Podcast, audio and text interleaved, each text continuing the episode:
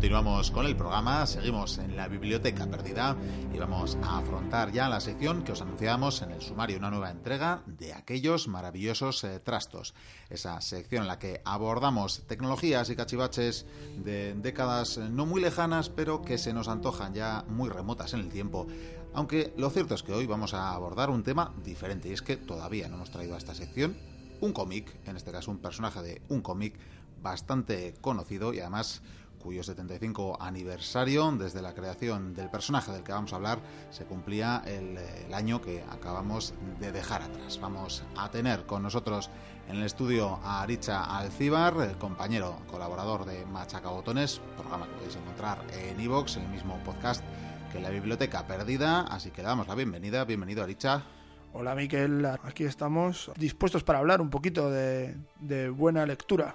De buena lectura vamos a decir ya el personaje, el Caballero Oscuro. Si es que hablamos de caballeros muy a menudo en la biblioteca perdida, este va a ser un poquito diferente, pero Caballero también lo es, ¿verdad? Sí, sí, hombre, sin duda. Es lo más parecido al Caballero Negro quizás de, esa Monty Python, pero, pero bueno, pero con todos más serio, más serio. Con todos sus apéndices, por eso es, eso es. Bueno, nos referimos a Batman, por supuesto, por si alguien no le conoce por este otro apelativo, aunque el cine nos lo ha dado a conocer así última y recientemente aunque, lo dicho, tiene ya bastantes añitos el señor Bruce Wayne, ¿no? Pues sí, el bueno de, Batman pues nació allí, allá por los años 30, concretamente en el año 39 del siglo pasado, y nada, fue creado por Bob Kane y Bill Finger, dos autores que le dieron vida pues a este a este señor que importante señalar al segundo verdad porque siempre tenemos muy presente a Bob Kane a menudo se le cita como único creador del personaje pero desde luego no, no, se puede llevar todos los méritos. Sí hay que decir que Bob Kane es pues como otros otros creadores como Stan Lee o Jack Kirby que con su propio nombre pues ya eclipsan a todo lo que hay alrededor. Pero bueno aquí también estaba Bill Finger que, que bueno que aunque estuvo en la sombra sobre todo desarrollando y, haciendo cosillas eh, los primeros tiempos de Batman, pues hay que, tener, hay que tenerlo en cuenta, sin duda. Hay que poner en situación también eh, donde tenemos unos Estados Unidos en los que ya se cuenta con un gran eh, personaje, acaba de, salir, ¿verdad? Ese Superman. Pues sí, quizás el, la cara opuesta del Caballero Oscuro, ¿no? El, Boy Scout, el, señor de, de, la patria, pues allí con sus colores, pese a que fuese alienígena. Pero, pero bueno, Batman es todo lo contrario, ¿no? Superman es la luz, Batman la oscuridad, uno es un, un superhéroe con, todas las, con todos los poderes del mundo, Batman no, pues tiene sus cachivaches, sus cosillas, su dinero, que diríamos, es un, habría que pensar lo que es un poco un héroe capitalista, quizás un poco tiene ese toque, ¿no? Bueno, desde luego, aunque yo creo que todos los creados en Estados Unidos es seguro que, lo son. En todo caso, es eh, importante señalar que, bueno, iba a decir DC Comics, creo que todavía no se llamaba ni, ni así la empresa, ¿verdad? Pero bueno, en, cualquier caso, ese, como este segundo personaje, ya tenemos un superhéroe lanzado en el mercado, está teniendo un éxito arrollador a ver cómo sacamos al siguiente, al segundo, y en este caso va a ser, aunque a menudo se nos olvida, un detective. Eso es, el, gran detective, el gran detective conocido por, pues, por sus enemigos así, por muchos de ellos. Y bueno, eh, apareció en, curiosamente en Detective Comics, que era uno de estos cómics que aglutinaban varias, varias diferentes historias y viñetas. Y en el número 27, que, que tenía una historieta que estaba titulada El caso del sindicato químico donde pues Batman pues luchaba contra esos mafiosos sindicalistas que intentaban lucrarse contra con pues con desechos químicos y todas estas cosas. Tengo entendido que en esta primera historia además eh, el primer misterio que tiene que resolver el lector es el, el, saber quién es Batman, porque aparece el personaje de Bruce Wayne, pero en un momento se duda de si es Gordon, de si es, o sea, no se sabe quién es el, el héroe o quién está detrás del héroe. Al final, eh, evidentemente se resuelve, pero es el primer misterio que, que enlaza este detective. Que por cierto, eh, para los eh, mochuelos del otro lado del Atlántico tiene otro nombre, ¿verdad? Eso es, el nombre es Bruno Díaz. Que bueno, aquí la verdad que tuvimos quizás la suerte o la desgracia, quién sabe, de, que nos lo tradujera, no nos lo tradujeran, pero bueno, eso es, la gente que vive allá por América del Sur y Centroamérica, pues recibió aquel, aquel nombre y con él se quedó, Bruno Díaz. Y este, este personaje, pues como todos sabéis, es un multimillonario de nacimiento, filántropo con la edad y que cuando ve el fallecimiento de sus padres a manos de, un ladrón, pues decide convertirse en el, azote de los villanos de, Gotham, de la ciudad gótica. Esta ciudad no existe. eh, diríamos que puede ser fruto de la mezcla de varias, de varias eh, ciudades, pues como por ejemplo Nueva York, con, esos toques de la mafia, sobre todo en la primera época de los cómics, en, en, los años 40. Y también hay que decir que también coge partes de Chicago, por ejemplo, donde, por ejemplo, en, la película, en las últimas películas de Nolan ha tenido esa base, ¿no? Chicago ha cogido y se ha convertido en, en la ciudad gótica, como conocen también pues junto a Bruno Díaz en, Sudamérica. Para, que, para luchar contra el crimen, él, él adopta la imagen de, de un murciélago, que es su, uno de sus terrores, de uno de sus miedos, junto pues quizás con otros traumas que podríamos decir que puede llegar a tener Batman, porque hacer lo que hace quizás lo justifica un poco con un psiquiatra si lo hubiera, yo creo que tendría, tendría Sí, algo tendría- que decir. Le daría juego, sí. Y bueno, como hemos dicho, no tiene poderes, utiliza sus gadgets, tiene un montón. Pues eh, todos nos recordaremos de esa pistola que lanzaba un garfio y le hacía elevarse, de bolas de, para, de estas de, de humo para escapar. Bueno, Bat Boomerang, ¿no? También, que... eso es, el que al Batarang. principio es un- sí, eso es, que al principio es más Boomerang, luego ya son más Shurikens, ¿no? Algo así. Sí, sí. Va, va Pues- mutando. Eso es, eh, incluso con explosivos. Tiene, bueno, mientras llegue el dinero, como hemos dicho, Es interesante eh, hablar también de los orígenes como Bob Kane tiene mm, unas referencias interesantes. La primera es la de los dibujos de Da Vinci, que nos presentaban pues, una especie de, parapente, un hombre que puede emplear unas alas a modo de parapente, ¿no? Y realmente eran las, las alas de un murciélago y que de hecho las describía eh, al hablar de su tamaño eh, del espacio que tendría que tener eh, esas alas, pues eh, dice que deberían ser las, las propias de un murciélago, ¿no? Y, y, por tanto Bob Kane asegura que, que cogió esta idea para el Señor de la Noche para Batman y luego por otra parte cómo se basa también en un personaje ya existente que era el zorro porque ese zorro por una parte tenemos como también es un rico es un incluso aristócrata un terrateniente. un terrateniente que luego pues se- enmascara y, y hace de superhéroe y, e incluso también Bob Kane llega a decir que, que Tornado, el caballo de- del zorro, sería pues bueno la, la adaptación de Batmóvil, eh, pues sería ¿no? el Tornado de, de, de Batman. Eso es, ese Batmóvil que Batman esconde bajo, bajo su mansión, la mansión Wayne, pues tiene ahí su, su guarida llamada la Batcueva. Lo- Con los nombres no han gastado mucho, mucha No, mente. todo era Bat. Efectivamente, teníamos el Batmóvil con todas sus grandes cantidades de modelos, que es curioso porque en los cómics hoy en día, cuando aparece la Batcueva, muchas veces los autores dibujan los Batmóviles de las películas. Pese a que sean diferentes películas, por ejemplo, aparecen las de la- el Batmóvil de Tim Burton con el de, con el de Christopher Nolan, con los de Joel Schumacher, bueno, hacen ahí su mezclilla, haciendo quizás un homenaje. Y luego, pues también tiene pues, cosas como un bat plano, que ya lo vimos en la película también de Tim Burton, o el bat submarino. Es importante señalar, eh, aunque lo estás ya eh, apuntando, que en un personaje con tantos años eh, como este va a haber una evolución. De hecho, las propias historias o los personajes van a aparecer, desaparecer, se van a agregar, van a morir incluso y reaparecer, aunque eso es bastante común también en los eh, cómics, ¿verdad? Y por tanto, según qué fases, según qué épocas, pues la, iconografía incluso, hasta el carácter del personaje va a cambiar. Efectivamente, en los primeros años se da que Batman es eh, un luchador más de la justicia típico superhéroe sin dar tanta, tanto énfasis a la oscuridad del personaje, a, ese- a esa interioridad, a esa psicología que luego va cogiendo con el tiempo. Es importante, yo creo, que, que habla- hablar de, también de los acompañantes, porque Batman mm, tiene un punto fuerte como, como personaje de cómic, que son sus acompañantes. Mucha gente eh, reniega de- del bueno de Robin, que es verdad que bueno pues tiene su- sus colorines sus cosas comparado con, con Batman que es el Señor de la Noche pero es un personaje que es bastante interesante y le ha dado mucha vida al personaje de, Bruce Wayne. Y junto con él otros como Batgirl el, el comisario Gordon que sin duda es el hombre que no sé un ejemplo que tiene que seguir o, o la, la línea que tiene Batman de no pasarse a, a lo oscuro porque hay que recordar que, que Batman no mata. Batman es un aunque sea un superhéroe, un héroe oscuro, nunca sobrepasa esa línea. Y que es además lo que le diferencia, ¿verdad?, de sus eh, enemigos, eh, que también es otra de las características, ¿verdad? Eh, la clase de. No al principio, ¿no?, que son más bien malhechores de poca monta, sino esos enemigos como el Joker, memorables que irán apareciendo. Eso es, el Joker o el Guasón, también conocido de ese modo. Y incluso creo que también le llamaban el, el comodín en algunas, en algunas series, alguna cosa que nos llegó aquí con doblaje de algún país latinoamericano, me imagino, ¿no? Y bueno, otros como Russell Gould, Dos Caras o el, propio Pingüino, que ahora está tan en boga pues con la serie Gotham, que, que lleva emitiéndose en Estados Unidos un... Todavía no he visto, pero tengo, tengo ganas de pillar. Es, es interesante, es interesante. Y otro de estos personajes es eh, Catwoman, Selina Kyle, que es un poco ambiguo. También es muy interesante porque incluso él, eh, incluso este personaje ha llegado a tener su propia colección de, de cómics, porque nunca sabes en qué lado de la, de la justicia está. Se presenta como una como una ladrona de joyería para a ricos, pero luego se lo reparte a los pobres, una especie de Robin Hood.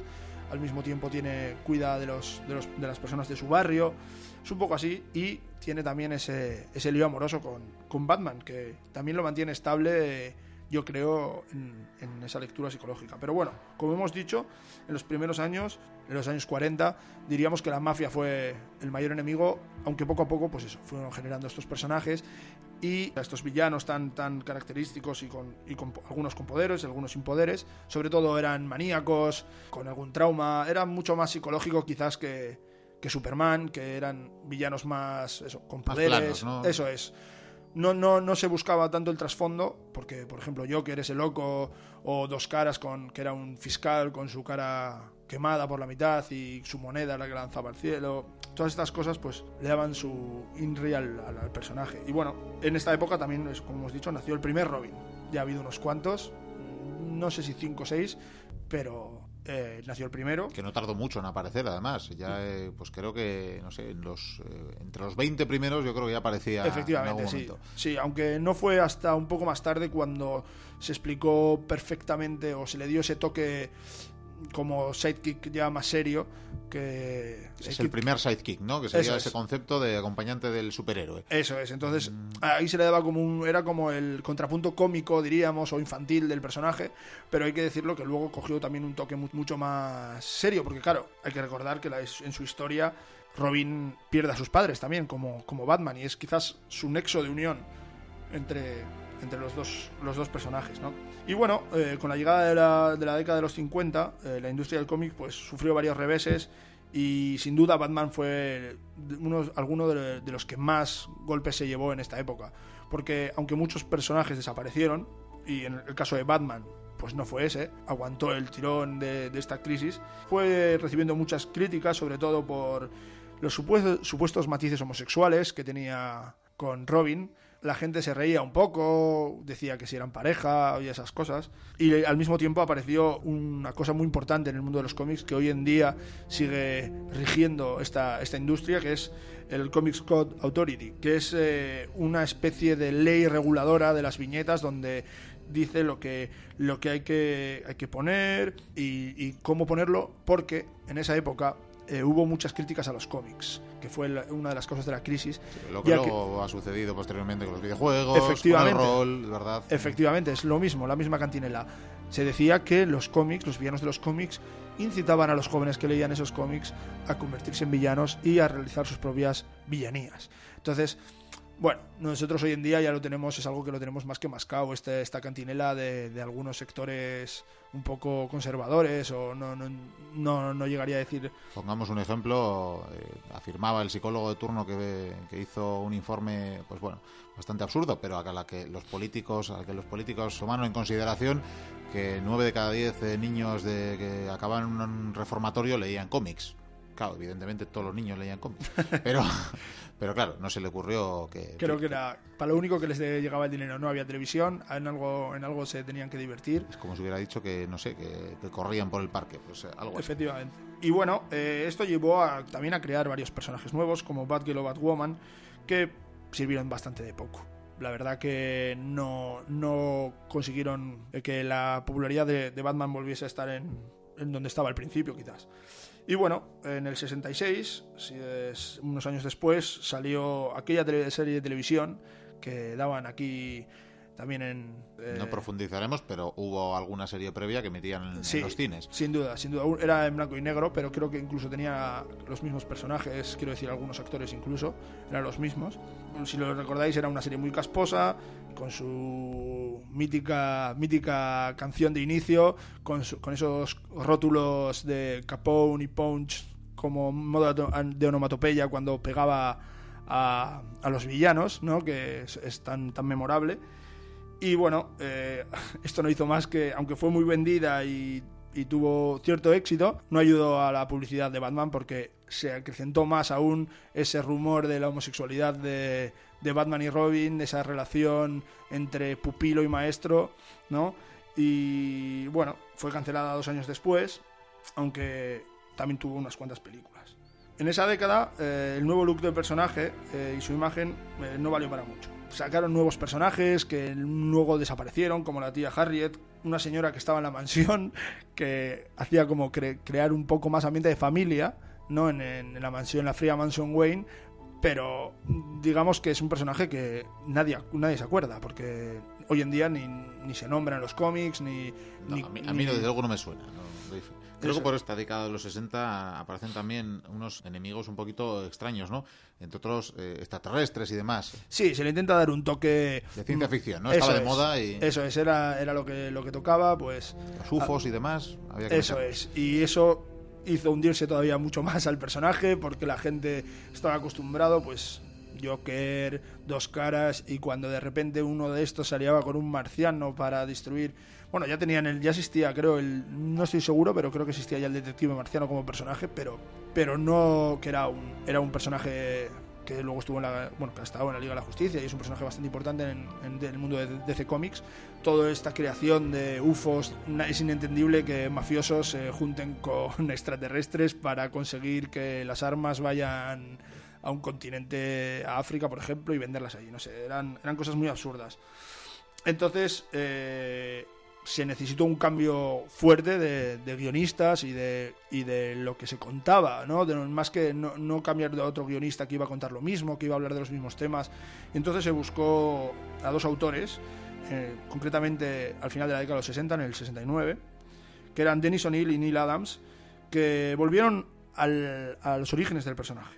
Intentaron que esa época de UFOs y esa capa caída pues desapareciese y bueno, querían dejar de, querían dejar de lado también esa imagen de la televisión y convertir al personaje en un vengador. ¿eh? Es, ese- esa imagen oscura que hemos comentado antes, que al principio no tenía, pues ahondar en ella, en todavía una psicología mucho más oscura, un hombre que lucha contra el crimen, pero porque lo lleva marcado en el alma, diríamos, ¿no? Y, y siempre desde el punto más oscuro de su alma, porque no es, porque claro, el- el- pa- para, para hacerlo bien y todo bien, pues ya está, Superman, como hemos dicho. Sí, sí, está claro. Este era el héroe, pero el atormentado, vaya. Eso es. En tu caso, ¿es esta la época, te pregunto, eh, ¿es la época en la que apartan a, a- a propio Bob Kane o, o será posterior?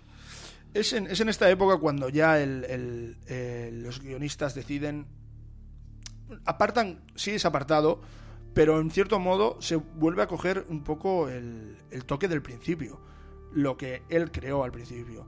Estas historias de detectivescas, donde, pues aunque hubiese mafiosos, hubiese algo más. Y, se vuelven a retomar los villanos clásicos, muchos de ellos. Entonces, sí se aparta, pero al mismo tiempo eh, se, se- se busca su sabiduría, su anterior sabiduría y no la que había creado con, pues, las últimas décadas.